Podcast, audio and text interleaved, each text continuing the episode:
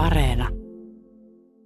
Tämä on siis tosissaan Lahden ensi- ja turvakotiyhdistyksen ylläpitämä tällainen avopalveluyksikkö, jossa tarjotaan siis lapsiperheille apua päihdeongelmiin. Avopalveluyksikkö Jannika on tämän paikan nimi. Tämä toteuttaa tällaista eh, pidä kiinni ohjelmaa, jossa tota, tosissaan siis pyritään saamaan sitten näitä perheitä, antaa perheille apua, joiden arkea tuo päihdeongelmat sitten hankaloittaa. Mulla on täällä juttukaverina Jannikasta ohjaaja Terhi Karjalainen. Tota, me ollaan nyt siis tämmöisessä huoneessa, missä on, on nukkekotia, on tuommoista tilapäissänkyä ja muuta, lasten leluja ja muuta. Onko tämä millaisessa käytössä tämä huone?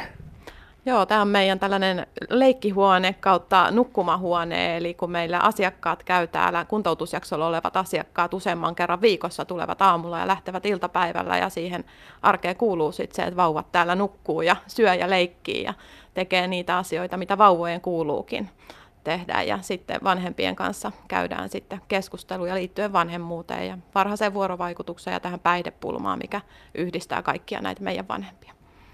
Tämän hoitomallin eh, kutsuma nimi on siis Pidä kiinni, mutta tota, mitä tämä pitää sisällä? Mikä se on se käytännön työ, mitä te täällä teette? No tota, me tehdään vähän kahdenlaistakin työtä. Me tehdään tällaista etsivää ja matalan kynnyksen työtä, mikä on lyhytkestoisempaa ja, ja tota, semmoista ehkä puhutaan niistä asioista, mitä, mitä sisään tulevilla vanhemmilla sit on mielen päällä. Ja, ja tota, ehkä ohjataan sit eteenpäin tai mietitään, että mikä palvelu olisi sopiva ja joku saattaa hyötyä vain siitä yhdestä käynnistä. Sitten me tehdään tätä kuntoutusjaksotyötä, mikä on tavoitteellista työtä. Ja siihen nämä ihmiset saa aina maksusitoumuksen myöskin. Ja he on täällä aika pitkäkestoisestikin, jotkut saattaa olla vaikka puolitoista vuottakin kuntoutuksessa. Ja heidän kanssa sitten pohditaan näitä päihdeasioita, vanhemmuutta, vuorovaikutusta niin kuin sanoin, ja ylipäätänsä sitä, kun ihminen lopettaa päihteiden käytön, niin identiteetti muuttuu ja ihmisen täytyy uudestaan etsiä, että kuka mä niin kuin oon ja mitä mä elämältä haluan ja minkälaisia arvoja mulla on. Niin niitä sitten täällä yhdessä pohditaan yhteisökuntoutuksen menetelmin, eli me toimitaan yhteisökuntoutuksen periaatteella. Teri Karjalainen, kun tänne teille asiakas tulee, onko hän jo siinä vaiheessa lopettanut päihteiden käytön tai ainakin tauolla vai onko tämä eräänlaista jonkinlaista katkaisuhoitoa, mitä te tarjoatte? No tämä ei ole katkaisuhoitoa. Me, meillä on sillä lailla, että meillä tietenkin tänne meidän seinien sisäpuolelle, kun tulee yhteisökuntoutukseen, niin me ollaan päihteetön paikka, ei voi olla, ei voi olla käyttänyt päihteitä, mutta matalan kynnyksen työssä meillä ilman muuta voi olla myös asiakas, joka vielä pohtii sitä, että miten mä saisin tämän päihteiden käytön lopetettua, että me autetaan niin kuin sellaisia ihmisiä tai sitten myös sellaisia ihmisiä, kenellä on jo joku aika siitä päihteiden käytöstä, mutta perheeseen kun syntyy lapsi, niin se on aina niin kuin iso muutos ja silloin voi ikään kuin ne vanhat toimintamallit sieltä päihteet päihteiden käytöstä nousta pintaan, niin meillä on sekä että päihteitä käyttäviä tai sitten sellaisia, ketkä on jo lopettanut. Avopalveluyksikkö Jannika on nyt pari vuotta toiminut. Minkä, minkälainen asiakasmäärä teillä tänä aikana on ollut? Millaiseen huutoon tämä palvelu on vastannut? No kyllä meillä koko aika on tosi kivasti ollut asiakkaita. Mä katoinkin, että me ollaan tässä matalan kynnyksen työssä autettu jo 70 aikuista, 19 lasta. Ja kuntoutusjaksolla meillä on taas ollut sit lähes 50 aikuista täällä, plus sit heidän lapset, joita on ollut 30. Niin tota, ihan kivoja määriä on ollut, mutta vieläkin mahtuu porukkaa siitä huolimatta, että, että aina, aina mahtuu enem, pikkasen enemmänkin.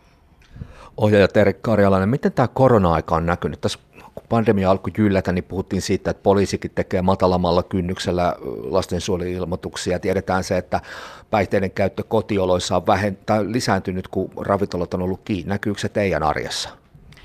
No tota, ehkä meillä on ollut, me, meillä, ei ole, meillä on niin ohjautunut ihan kivasti asiakkaita ja, ja meidän asiakkaita se ehkä ei ole niin koskettanut, mutta tiedän, että ylipäätänsä vauvaperheiden yksinäisyyttä ja semmoista uupumusta korona-aika kyllä on koskettanut. Ja sitten se, että mikä meidän huoli täällä on, niin on se, että kuinka paljon ihmiset nyt jää sinne koteihin käyttämään päihteitä ja minkälainen ongelma tästä niin kuin muodostuu vielä ajan kanssa.